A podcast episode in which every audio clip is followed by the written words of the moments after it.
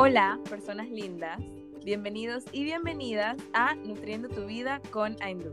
Un lugar para conversar, cuestionar y aprender todo acerca de nutrición.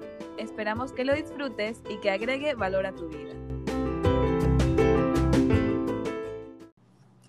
Bienvenidos nuevamente a el primer episodio ya oficial de nuestro podcast Nutriendo tu vida con Aindu. Hoy tenemos un invitado muy especial para nosotras que hemos admirado desde hace mucho tiempo por la sinceridad con la que se maneja en redes sociales.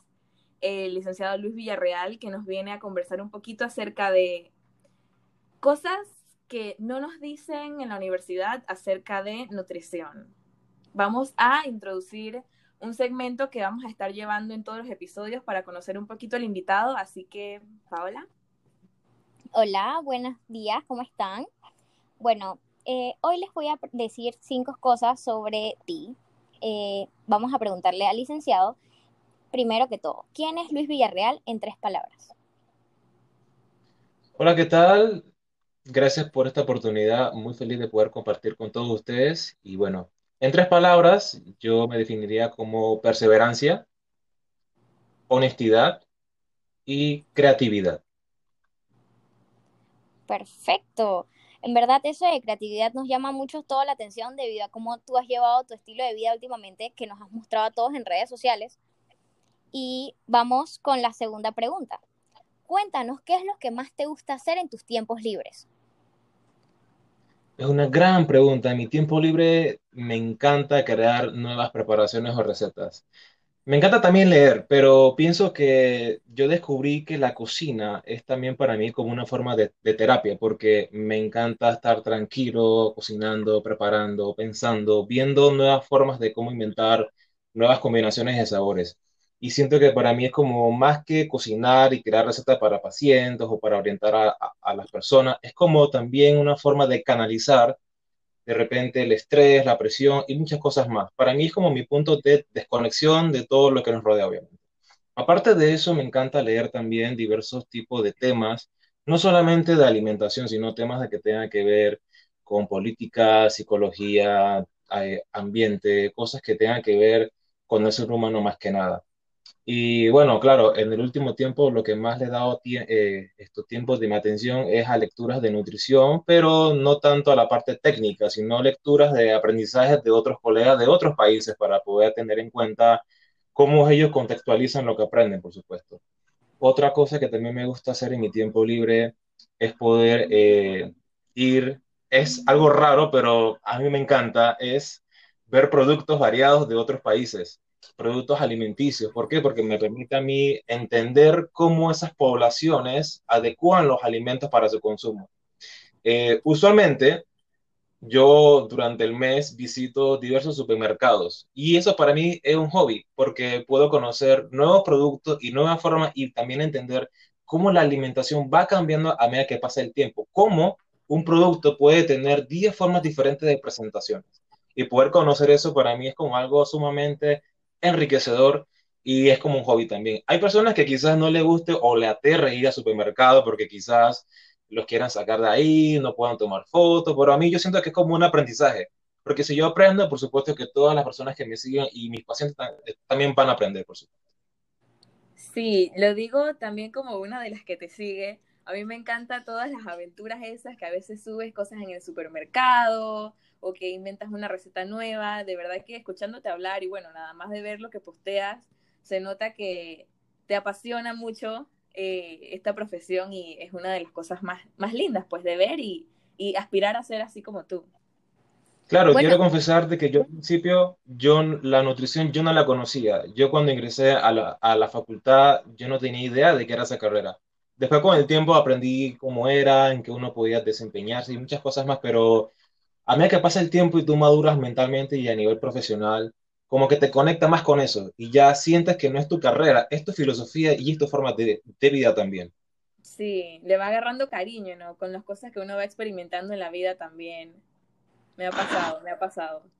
bueno, ahora como nos comentas que te gusta ver productos de otros países, de ver distintos productos, cuéntanos dónde estás y qué estás haciendo en tu vida profesional en este momento. Bueno, actualmente me encuentro en Chile, en Santiago de Chile. Estoy en una maestría en salud pública y tomé esta decisión en el 2018 de querer estudiar. Apliqué a una beca con la, OEA. Por suerte salió, tuve la oportunidad de que la beca se, se me fuera esto otorgada. Vine para acá y ahorita estoy en un proceso de tesis en un equipo de investigación con eh, tema específico de lo que es el consumo de productos ultraprocesados en un grupo de personas con enfermedades crónicas no transmisibles que son parte de un programa de salud cardiovascular. O sea, conocer cómo la pandemia ha afectado a ese tipo de personas o ese grupo de personas en contexto de pandemia. Eso es parte de mi trabajo de tesis.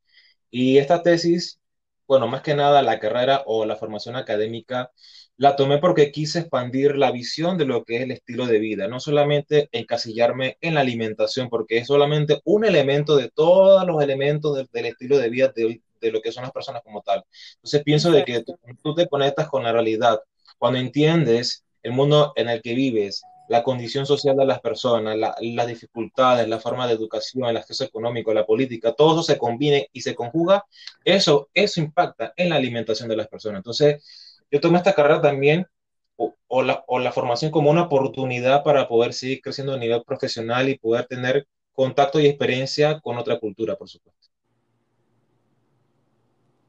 Bueno, ahora que, que nos comentas todo esto de la alimentación y eso, te voy a hacer una pregunta que yo siento que todos como nutricionistas o futuros nutricionistas tenemos ese alimento en específico que nos saca canas ¿Cuál es ese alimento que has intentado comer varias veces, pero no puedes con el sabor? Ok, um, yo no diría que lo odio, siento que nos llevamos bien, pero me cuesta tener ese vínculo con el chayote. Yo lo puedo comer, yo lo puedo preparar en una sopa, lo puedo preparar una comida, pero si yo, si yo voy a un puesto de mercadito local y yo voy a comprar frutas o vegetales, es un tipo de alimento que yo no suelo comprar o, o no suelo mirar o suelo omitir. Si me lo sirven en una comida, suelo como hacerlo a un lado, como que, mmm, no sé, ¿qué hago con eso ahí?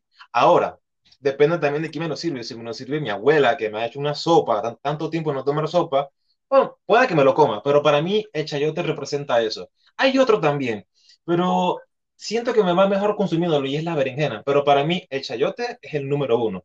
Con eso no quiero decir que sea un mal alimento o que no tenga nutrientes o que sea um, algo que puede llevarte a alguna enfermedad. No, sino que es algo más que nada de gusto personal. Quizá lo asocie porque eh, cuando estaba niño tuve alguna mala experiencia tomando eso, comiendo eso, no lo sé. Pero hasta, hasta la fecha, de tantas preparaciones que yo he hecho, yo creo que nunca he puesto chayote. Eso sí, no he visto, mira, ahora que lo mencionas no lo he visto. A mí me pasa, a mí me pasa, pero me pasa con el hígado. Yo todas las semanas, bueno, no todas las semanas, pues, pero una vez al mes cuando voy al súper yo dije, bueno, voy a comprar hígado esta semana, multivitamínico, natural, lo más top, perfil nutricional perfecto, yo voy a comer hígado. Y después lo preparan y yo te dije, no puedo con esto, ¿para qué lo compré? No me gusta, pero, pero sí hago el intento, hago el intento. No, Yo pienso de que cada persona tiene su perfil de alimentos. El hígado, en mi caso, a mí me encanta. Pero bueno, hay personas que, que no le gusta y eso tiene que ver más que nada en la forma como tú creces o cómo te lo preparan o cómo te lo dan. Ahora, si yo en algún momento de mi vida me dan una preparación con chayote y sabe exquisito, pueda que de repente considere restablecer esa relación armónica con, con ese vegetal. Pero hasta el momento no. Bueno, a mí sí. me pasa más, bueno, yo soy muy, muy picky al comer. Y a mí me pasa muchísimo, yo no puedo leer el nance. El nance a mí es algo que me revuelve al olerlo, me da dolor de cabeza, es algo increíble. Yo siento que es algo, siempre he dicho que es algo desde que nací, porque nunca, nunca es verdad que el nance me ha pasado. Y ahora que escucho a Maribia hablando del hígado, el hígado tampoco a mí me llega a pasar. Y es algo increíble, en verdad. Yo siento que eso depende de cada persona y no significa que los alimentos sean malos o de que el alimento no tenga los nutrientes necesarios, sino que cada uno tiene su estilo de vida y así como a una persona no le gusta, por ejemplo, el chayote, el hígado o el dance, no significa que no existan otros montón de alimentos saludables que puedan reemplazar con ese alimento también, ¿no? Hay personas que, que dicen que ah, no me gustan los vegetales, pero es que no le gustan dos que tres vegetales. Entonces Exacto. piensan que no comen y vegetales en general. Y también no se tiene que confundir de que, ah, que no me gusta el chayote, el hígado o el lance. Todos esos alimentos en una persona no significa que, que sufra de algún trastorno de la conducta alimentaria. Quiere decir que la persona, bueno, no le gusta y listo. Le gustan otros alimentos variados. Exactamente. Bueno, para ir terminando ya un poquito este segmento, quisiéramos cerrar con ¿qué es lo que más te gusta de la carrera? Ya lo has comentado un poquito, pero ¿qué es eso que te llama, que, tú sientes que, que, te, que te emociona hablar de ese aspecto de la carrera? Yo pienso que lo que más me apasiona de mi profesión es poder brindar ayuda a, a- a las personas como tal. Cuando tienen alguna condición de salud, están totalmente desorientados y no saben cómo manejar alguna patología, poder abordar eso traducir todo ese conocimiento científico en palabras sencillas, que la persona lo entienda y lo aplique y, tenga lo que busca, que es sanarse, obviamente, eso que es lo que más me gusta. Me encanta buscar artículos nuevos, leer papers, cosas nuevas, me encanta cocinar, sí, todas esas cosas, pero lo que más me mueve como tal, lo que me mantiene todavía en esto interesado, es saber de que puedo aportar en la vida de otra persona a través de la alimentación. Bueno, yo te comento un poquito acerca de, me relaciono mucho con lo que tú dices, el aspecto de obviamente, bueno, me, me imagino, ¿no? Porque no tengo la experiencia ya prontamente, si Dios quiere, pero ese aspecto de conocer al paciente, ver, con lo que comentaste anteriormente, ver toda su historia, toda su vida, no solamente es que venga alguien y yo le voy a prescribir un plan de alimentación, es ver su trabajo, su familia, su personalidad, sus gustos, sea, un, un, una persona es mucho más que un plato de comida. Entonces, es, es, ese enfoque integral y es lo que más me emociona de empezar a ejercer, poder ver a la persona como un, un todo y darle una atención que lo beneficie en todos los aspectos, no solamente en el nutricional, sino en el físico, el mental, emocional, en, en todo, pues, porque los seres humanos somos muchas cosas diferentes al mismo tiempo. Claro. Entonces, como estudiante, que creo que muchos de mis compañeros se podrán relacionar conmigo, eh, hay ciertas materias o ciertas cosas en la carrera que a veces no le damos la atención que se merece, pues porque estamos como viendo demasiadas cosas al mismo tiempo. Entonces te queríamos preguntar, ¿a qué materia sientes que debiste haber prestado más atención mientras estabas en la universidad?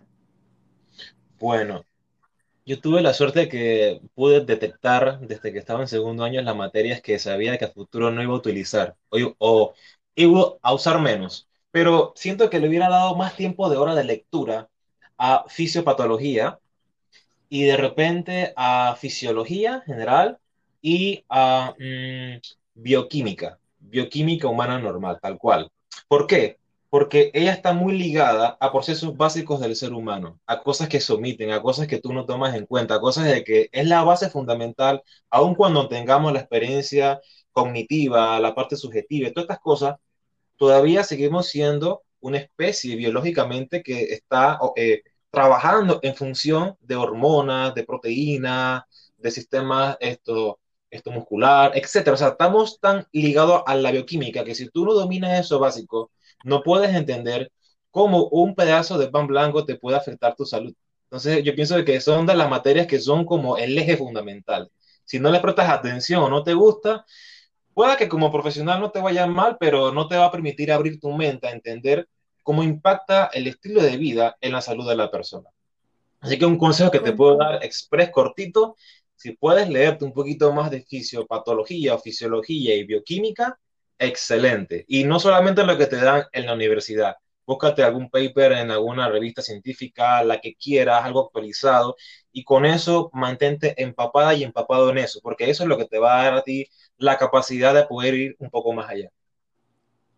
Concuerdo completamente. Créeme que yo también estaba pensando, porque bueno, cuando uno piensa en las preguntas, piensa en qué respondería. Y lo primero que se me ocurrió fue bioquímica, precisamente por eso, porque, bueno, siento que es como parte de la ética, para mí pues, si yo voy a atender a un paciente y yo no sé de bioquímica humana, entonces, ¿qué recomendación le voy a dar? O sea, ¿con, con qué moral le voy a, a, mandar un alimento si yo no sé cómo ese alimento va a afectarlo una vez que él lo ingiera y que, o sea, todos los procesos que van a pasar para que ese alimento, el nutriente pueda aprovecharse. Entonces, claro. A manera, ejemplo, puede, pueda que pase eso cuando ustedes ya estén graduados y estén paciente a paciente en la vida real. Que ustedes quizás en la formación tienen en la mente, en esa preparación académica, el grupo de los carbohidratos y las frutas. Inconscientemente no lo meten en ese grupo, lo separan. Tengo vegetales, tengo frutas, tengo los carbohidratos y tengo las proteínas. Pero va a ese paciente y le dicen en la consulta, mire, licenciado, licenciado, yo estoy consumiendo mis carbohidratos en el día y solamente son frutas y tú piensas en tu mente inconsciente, ah, pero te falta arroz, te falta lenteja, te falta pasta, te falta papa, pero bioquímicamente carbohidrato es carbohidrato, tu cuerpo lo va a metabolizar a glucosa. Y si, eh, si tú no dominas esa bioquímica básica, ya estás en desventaja para poder dar una orientación adecuada para esa persona. Esa persona se va a su casa creyendo cosas que no son de por sí. Exacto. Bueno, ahora que comentan de bioquímica y fisiopatología, yo siento que no puedo estar más de acuerdo porque justamente en estos días dando clases de dietoterapia nos dimos cuenta de que la bioquímica es la base de todo en nutrición. Aparte de que es la base de todo, eh, es como donde nos manejamos. O sea, si una persona no sabe absolutamente nada de bioquímica, como comentó Mariví, no sabe nada. Y en fisiopatología nosotros eh, siento que le, tuvimos, le pudimos haber metido un poco más, solo que fue al inicio de la era virtual, así que no sabíamos exactamente, hablo de nuestro caso, eh, no sabía exactamente cómo llevar bien nosotros, llevar y aprender bien este tema, pero siento que fisiopatología era una materia en donde íbamos a aprender todo después de bioquímica, por decirlo así. Y bueno, para después de esto vamos a, hacerte la siguiente pregunta, que es en base a las materias. Luego de salir de la universidad, ¿qué fue lo más chocante o difícil de desaprender? Cuéntanos un concepto que aprendiste en la universidad y ahora te ves totalmente, lo ves totalmente diferente. Uno principal era eh, la distribución de los macronutrientes en la dieta del ser humano, en la alimentación.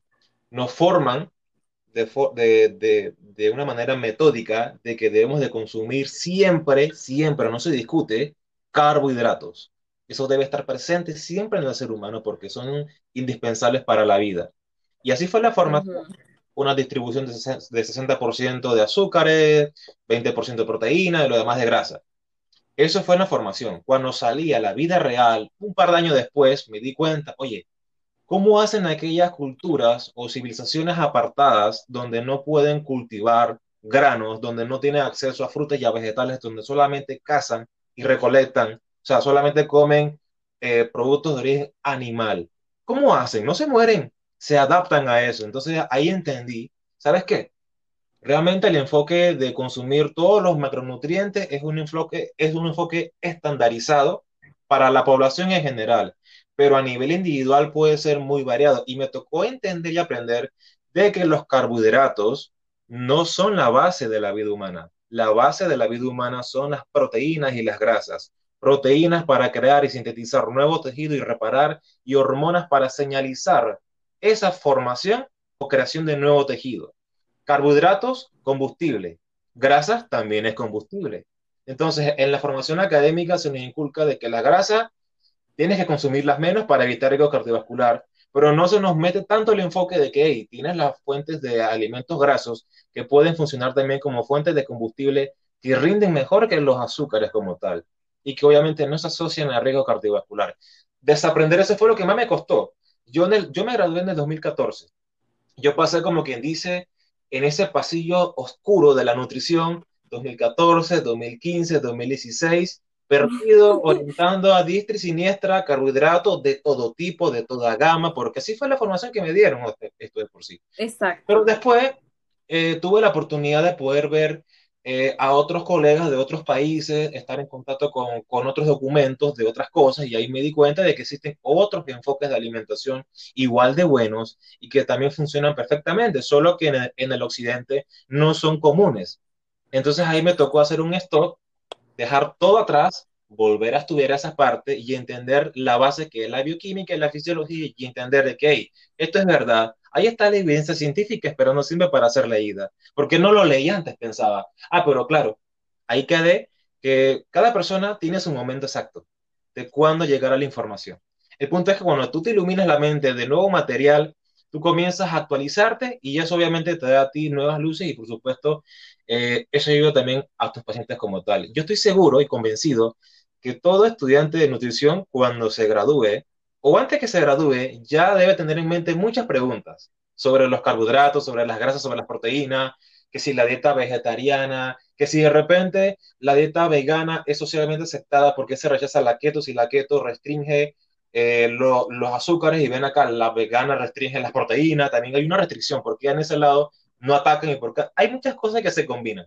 Pero en fin, yo pienso de que lo bonito de la nutrición es poder hacer un stop cuando tú quieras y tomar el camino que a ti te guste más y tratar de que ese camino que, que tú tomes, más que te guste, que te cuide también tu salud. Así es. La verdad que eso específicamente que comentaste resume mi experiencia universitaria en el último año y bueno, hasta ahora, pues hasta la actualidad, porque tengo muchísimos sentimientos encontrados cada vez que dicen algo en clase, pero, pero yo he visto y he escuchado a muchísimos otros profesionales que han escrito libros, que han estudiado un montón, que han experimentado otras culturas y tienen otra experiencia, hablar de cosas contradictorias con lo que a mí me están enseñando. Entonces, es difícil porque obviamente yo como estudiante quiero absorber todos los conocimientos que me dan en la universidad y mantener una mente abierta, pero tengo e-, esa, ese cierto escepticismo de esto me suena a un enfoque anticuado, las cosas ya no son así o las cosas están cambiando. ¿Por qué, ¿Por qué me están enseñando esto? Entonces, tengo, un poco esos sentimientos ahí medio encontrados y, y todo, todo, todo lo que acabas de decir resuena conmigo a otro nivel. Hay algo que se llama, entre comillas, dogma nutricional. Algo es así porque es así, se cree y no se discute y se transmite de generación en generación tal cual y sin cambio. ¿Qué pasa? Que estar en, en un dogma nutricional no te permite ver el futuro, no te permite entender de que la nutrición evoluciona con el tiempo, de que el ser humano en sus inicios era cazador, recolector, después fue agricultor y después ya surgieron muchas cosas más. Siglo XXI, nadie se dedica a, cazar como tal, salvo seas parte de una tribu o vivas en alguna región específica que se requiera eso como tal.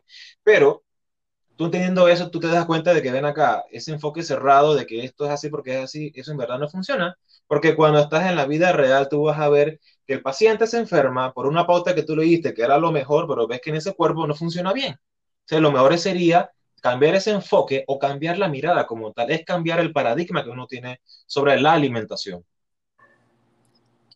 Exacto, y bueno, ahora que hablas de que ves a un paciente que se enferma por una recomendación que le diste, nos interesa mucho saber, bueno, te, teníamos la curiosidad de cuál fue tu primer trabajo y qué cosas harías diferentes sabiendo lo que sabes ahora. Mi primer trabajo como nutricionista eh, fue en un gimnasio de la localidad en Panamá. Eh, yo estuve trabajando alrededor como de, um, recuerdo que fueron como 7, 8 meses, y era solamente de, asesoría nutricional, o sea, los clientes como tal iban al gimnasio y los que quisieran iban a la atención nutricional a recibir la evaluación básica de peso, altura y de porcentaje de grasa. Yo les diseñaba un plan de alimentación y listo. Era algo bien básico, como una atención primaria dentro de un gimnasio. Eh, en ese entonces yo no tenía ninguna idea o ninguna idea eh, de luz como tal de repente en que sabes que estos productos refinados te pueden perjudicar tu salud. La suplementación de eh, ciertos productos como eh, proteínas, aminoácidos, pastillas pueden tener un efecto colateral a nivel del hígado, a nivel de estómago, intestino, etc. y en ese entonces yo veía eso como normal, para mí estaba normalizado. Yo diría que fue una época de ceguera, de verdad yo no veía ese problema como tal. Y la persona llegaba esto, a mi consulta, me preguntaba qué podía comer, y yo le ponía un plan de alimentación de todo lo que pudiera consumir, todo me refiero a todo lo que pueda conseguir, producto, sea refinado, sea natural, sea procesado, sea ultraprocesado, todo lo ponía. Porque no tenía esa idea de que esto potencialmente puede provocar enfermedad. Ahora, si yo tuviera la oportunidad de volver a esa época y ver a ese Luis en el consultorio, le diría, no pongas esos productos enfócate en algo más natural. Y procura siempre eh, confiar en ti y en tu criterio y en tu instinto nutricional, que eso lo desarrollan con la experiencia también. Ok, bueno, teniendo en cuenta eso, eh, hay que saber que los grandes cambios, cambios siempre vienen acompañados de una fuerte sacudida y al final no es el fin del mundo, pero sí el inicio de uno nuevo.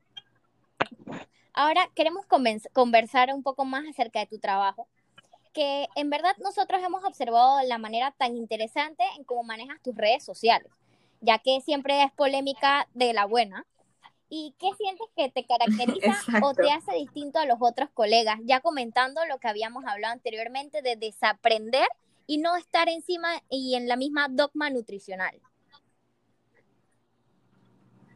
Claro, eh, yo pienso de que lo que me hace, yo no diría que especial, lo que a mí me hace quizás un poco diferente y que eso pueda traer controversia es que no tengo miedo a emitir una opinión nutricional con el fin de ayudar a la persona.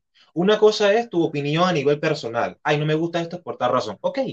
Otra cosa es tu opinión científica en base a lo que tú lees, a lo que aprendes y a lo que tú compruebas con evidencia como tal. Entonces yo pienso que desde el momento que yo hice conciencia de la ética profesional, eso cambió totalmente la percepción de cómo me ven las personas como tal. Las personas eh, usualmente me ven como un profesional eh, a veces un poco estricto o rígido otras veces como un profesional muy honesto y muy directo, muy franco, pero el punto es que al final tú tienes que basar tu orientación y tu abordaje nutricional en la ética como tal. Tú no quieres que el paciente se enferme, tú quieres darle lo mejor de que tú aprendes. Y si yo estuve en un pasado, en ese proceso de aprender y desaprendiendo, ya estoy en un momento, como quien dice, en mi mejor momento a nivel profesional, yo voy a tratar de transmitirle lo mejor al paciente para que se pueda recuperar y transformar en ese paciente en un promotor de salud dentro de su familia y dentro de su comunidad. Entonces, independientemente de las opiniones que existan alrededor mío, porque sé que deben existir, yo pienso de que lo que yo hago lo hago con pasión y lo hago siempre con el norte de que lo hago cuidando al paciente, con evidencia y tercero, que obviamente no es algo inventado de la nada, que sea basado en cosas que existen que se han comprobado como tal. Y lo otro, yo sé que los temas que toco a veces hay muchas personas que no lo quieren eh, tratar porque son temas sensibles o son temas que, que de repente puede generar algún conflicto, porque yo entiendo que muchos profesionales actualmente están trabajando con algunas empresas o la, o la industria misma y muchas veces la voz es a veces apagada como tal, no pueden emitir opiniones, tienen que solamente dedicarse al trabajo. Yo, en mi experiencia, puedo decir de que a esta altura de la vida profesional eh, puedo emitir cualquier opinión y no tener conflictos de interés y no estar como que dependiente de que si la empresa me ven haciendo esas cosas me va a tener problemas, no, porque yo soy independiente y yo pienso de que si tú vas a dedicarte a algo, tienes que hacerlo bien. Tienes que hacerlo lo mejor posible porque eso se trata de tu profesión. Además, cuando uno se gradúa, yo recuerdo, y yo lo hice, no sé si se, si se habrá cambiado, uno hace un juramento. Uno hace un juramento eh, quizás no es el que hacen los médicos, pero es uno nutricional. Y eso es, y eso es algo muy, muy profundo. O sea, tú tienes que involucrarte con eso, en servir, en ayudar a las personas. Si tú te formas para ser Nutri, tú no te formas para ser, eh, no sé, una persona que se va a dedicar a otras cosas, sino tú te vas a dedicar a servir a la población a través de tu profesión. Tú tienes que ser un, un tratar de ser lo mejor posible un buen ser humano, de poder apoyar a los demás como tal yo siento de que esto que estás comentando ha sido un conflicto muy grande, ya que eh, muchas personas se han identificado con una marca, cuando al final del día no debería ser así, porque si una marca no es saludable o es saludable para X o Y producto, ¿por qué lo promocionan en todos los productos? Y después está eh, el tema de que, eh, ¿cómo te explico? Las personas van a pensar que todo lo de esa, esa marca es bueno y van a consumirlo cuando al final del día van a afectar su salud. Eso que comentas tú, eso que comentas tú, esa pequeña parte de que lo que tú recomiendas, las personas lo ven como algo que se puede comer o consumir y se ve sano, eso está ya demostrado científicamente. Hay papers que hablan de eso, de que la industria de alimentos contrata y adquiere servicios de profesionales de la nutrición para que promuevan un producto. Aunque no hable nada de producto, pero él es, si un profesional está delante de un producto, toda la población en general lo ve como algo sano porque la población, eso debe estar claro, la población nos ve como referencia. Y todo lo que hagamos bien, confía en el profesional. Lo ven como referencia. Si yo mañana subo una publicación eh, que es bueno consumir azúcar en ayunas para lo que sea, lo van a hacer. Porque la gente cree en eso, la gente cree en lo que tú haces, la gente confía en que tú te estás preparando para dar la mejor orientación posible. Por eso es que muchas veces la industria se mete dentro de ese juego y contrata y eh, mete dentro de su fila a muchos profesionales. No manipula, porque manipulación suena como, acá, como mucho control. Yo pienso que la industria sabe y entiende de que la realidad profesional en el país es difícil. Es bien difícil conseguir un trabajo. Entonces tú como profesional que tiene deuda, que tiene gasto, que tienes que pagar cosas, tú te pones a pensar, ¿mi ética profesional o la comida que, que tengo que yo llenar cada día en esa familia? Entonces tú sopesas eso. Entonces yo entiendo también cuando los colegas de repente se van a trabajar con alguna industria, sé que en el fondo tal vez lo hacen para pagar deuda, aunque en el fondo, muy en el fondo lo sé, puede que pase, que quizás no quieran trabajar con esa, con, con, la, con la marca como, como, como tal, obviamente.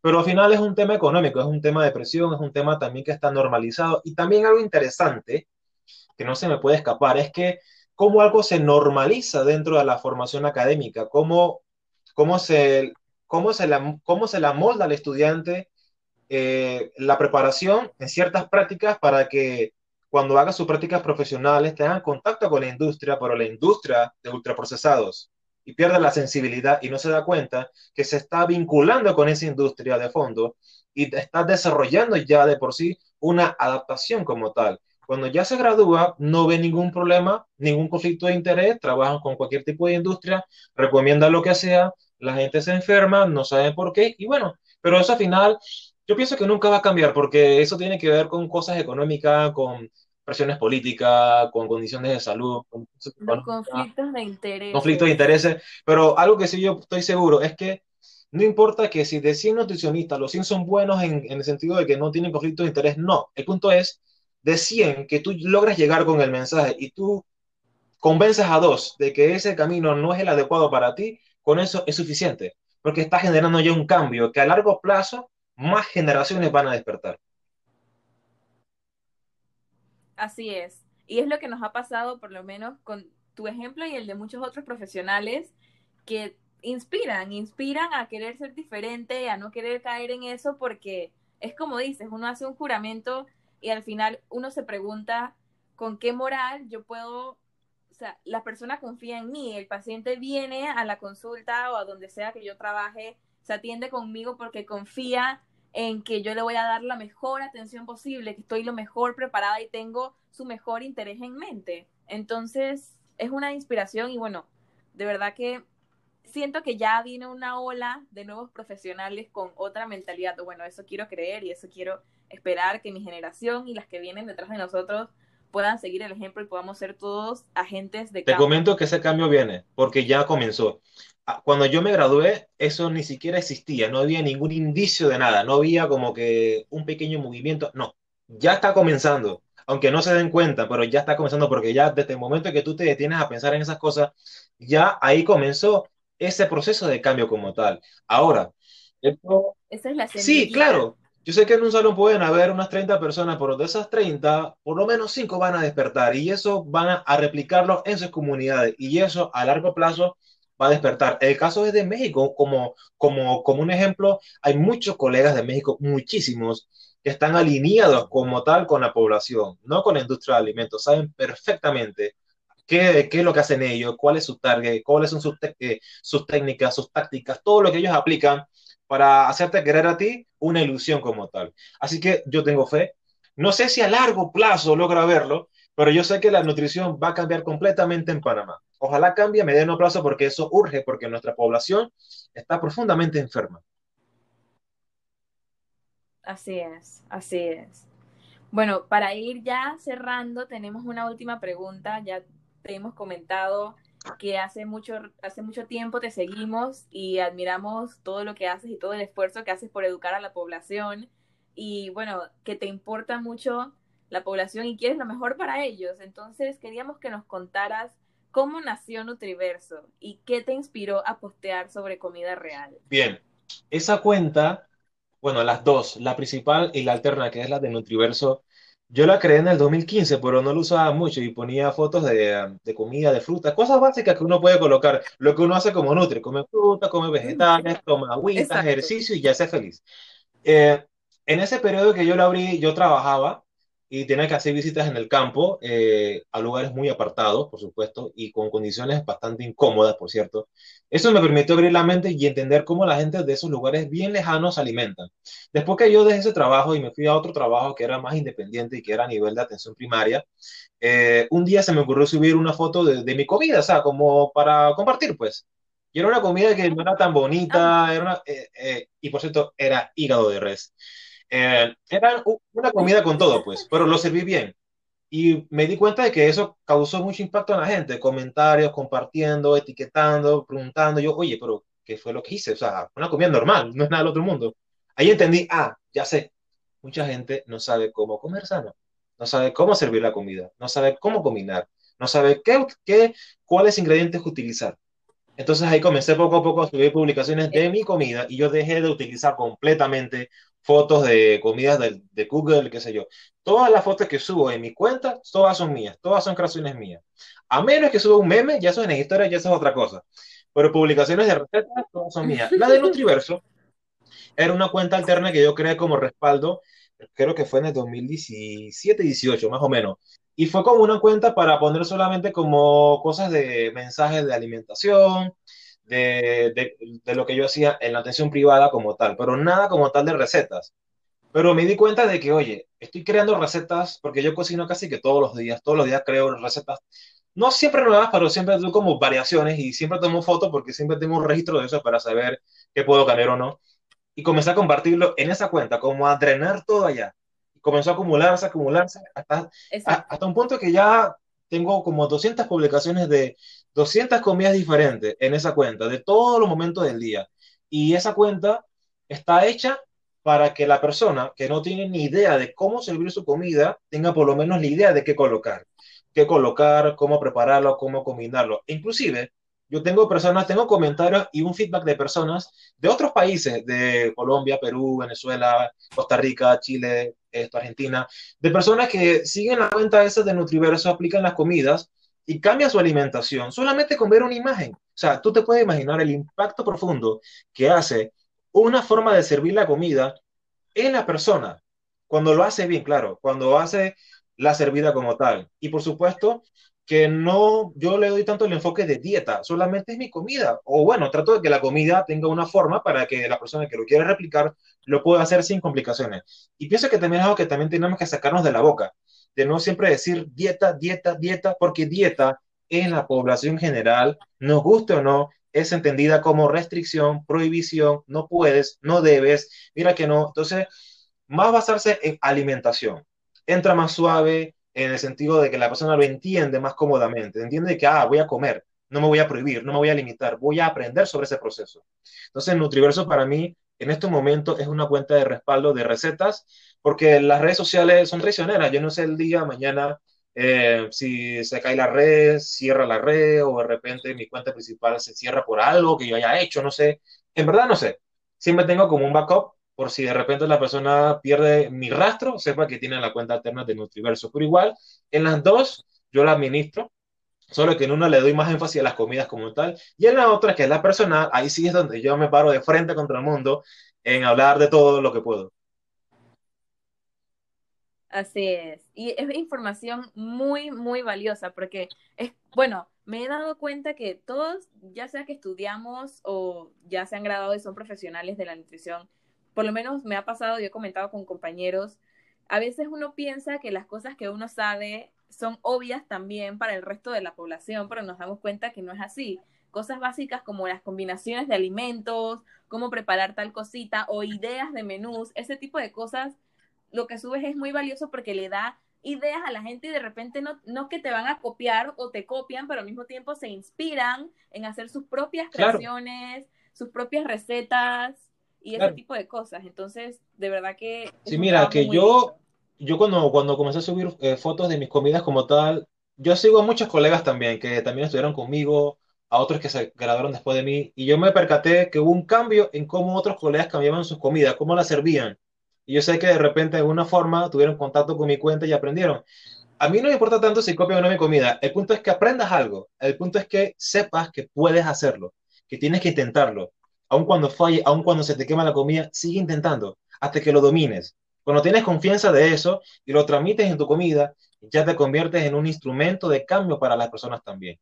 Y lo otro, que se atrevan, no tengan temor al fracaso, no tengan temor a estrellarse en la vida. Yo pienso que como jóvenes estudiantes de nutrición, como jóvenes futuros profesionales y como también ya profesionales de la nutrición, es bonito ese proceso de fracasar, tener éxito y aprender también en, en todo lo que uno hace, porque de eso se trata el ser humano. Su vida es más que nada un aprendizaje con un tiempo limitado. Yo pienso que no tienes que limitarte en nada cuando vienes a este mundo, por supuesto.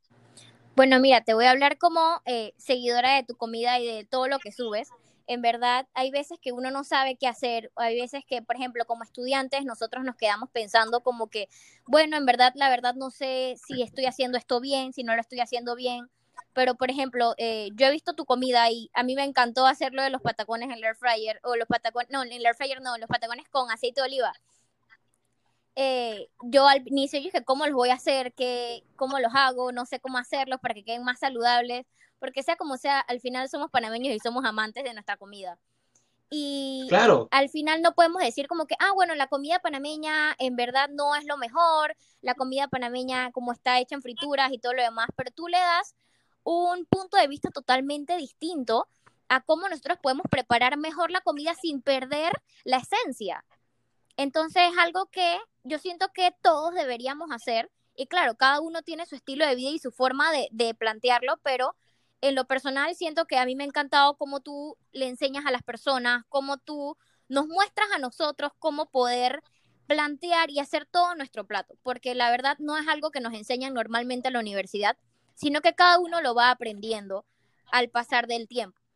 Y, por ejemplo, viendo a otros colegas, como por ejemplo viendo a ti o viendo a otros profesionales, uno es que aprende. Claro, eh, la parte de las comidas, yo pienso de que es bonito cuando tú eres parte de un país que es rico en gran variedad de alimentos, que tienes muchas formas, infinitas formas de cómo servir las comidas, que hay una parte indígena, una parte negra, una parte eh, tradicional, etcétera, tantas culturas mezcladas que hay, tantas formas de preparaciones que se pueden hacer. O sea, se puede imaginar estar en el campo sirviendo eh, un pescado ahumado con una yuca hervida con un toque de mantequilla, cilantro y ajo cosechado en el patio, es algo riquísimo y es panameño. ¿Por qué no lo hacemos? ¿Por qué nos vamos entonces al supermercado a buscar que si tortillas de, de pan pita integral para ponerle mantequilla light para... No, ¿por qué irse a eso? Observa, tienes que preservar y, cuidar esa cultura culinaria que tienes. Si tú cuidas eso, tú le das a las generaciones que vienen ese aprendizaje y se sigue transmitiendo y vas a tratar, yo sé que es, que es difícil luchar contra eso, pero por lo menos vas a tratar en que la industria de alimentos no nos robe eso, no nos robe la cultura alimentaria que tenemos como región.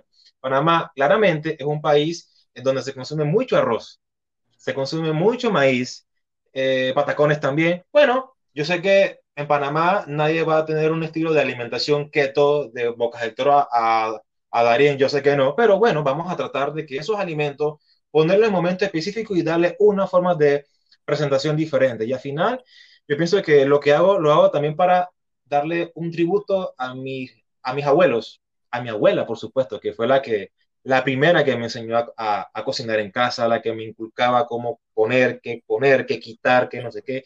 Yo pienso que ese, eso que aprendí de ella va a vivir conmigo toda la vida. Y cada comida que ven ustedes, piensen un poquito quizás ahí está la abuela de Luis, porque en algún momento quizás Luis aprendió eso de alguien. Todos en, todos en la vida tenemos un maestro, en todos los aspectos, a nivel nutricional, a nivel de la cocina, a nivel profesional, a nivel de amistad, en lo que sea. Siempre hay una persona que te va a guiar. Y esa persona que te guía no está exenta de errores, también lo puede cometer. El punto es sacar lo mejor de esa persona. Así es. Bueno, nuevamente ha sido un placer conversar contigo. Te agradecemos por haber invertido este tiempo eh, con nosotras. Y antes de irte, siguiendo el lema de nuestro podcast, que es conversar, aprender y desaprender, queríamos que nos dieras una recomendación de algún libro que tú digas, todo el mundo debería leer este libro alguna vez en su vida. Puede ser un tema de, nos comentaste que te gusta leer, puede ser un tema de nutrición, de psicología, crecimiento personal, lo que Bueno, eh, tengo varios libros realmente, eh, pero no son tan técnicos, pero son escritos por personas que se han dedicado a eso y entienden muy bien la vida real que nos rodea.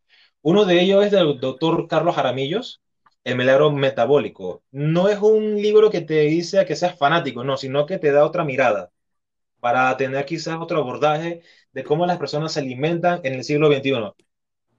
Otro libro puede ser para entender eh, a qué estamos expuestos, Come comida real de Carlos Ríos. No es para tener quizás una fobia a los alimentos, no. Es para poder entender de que eres parte de un sistema de alimentación que está cambiando totalmente la, la calidad de vida de las personas.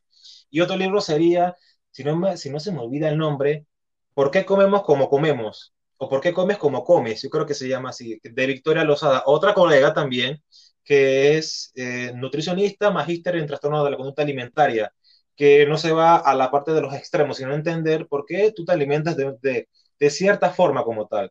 Eso para mí serían los libros que a ti te darían como la vista como tal. Hay un cuarto libro que es eh, Protocolo de una alimentación efectiva, dieta cetogénica, pero ese libro como tal es un libro controversial. Yo lo, yo lo tendría como referencia para no olvidarme de la fisiología, la bioquímica y la fisiopatología, algo esencial en, en, en, en el ser humano. Y si pueden invertir, aunque sean ahorren poquito a poquito, aunque le tomen tres años, pero si pueden tratar de conseguir un libro que sea una biblioteca o una Biblia como el Kraus, actualizado.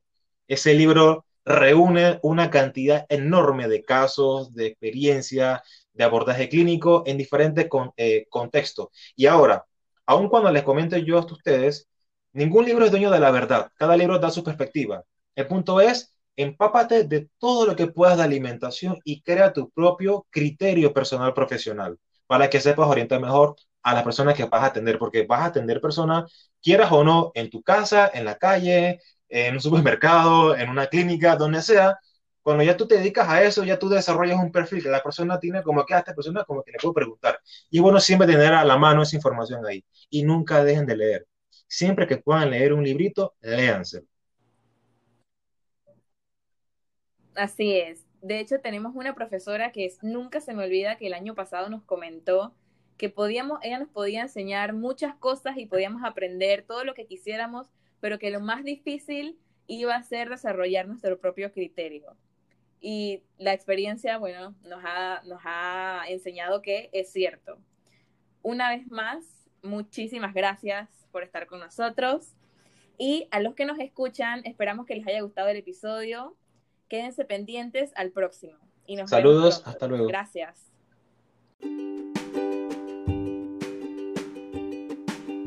Acabas de escuchar el último episodio de Nutriendo tu Vida. Si te gustó, corre a dejarnos un comentario, pregunta o sugerencia en nuestro Instagram arroba Que tengas un lindo día y no olvides seguir nutriendo tu vida. Nos escuchamos en la próxima. Gracias.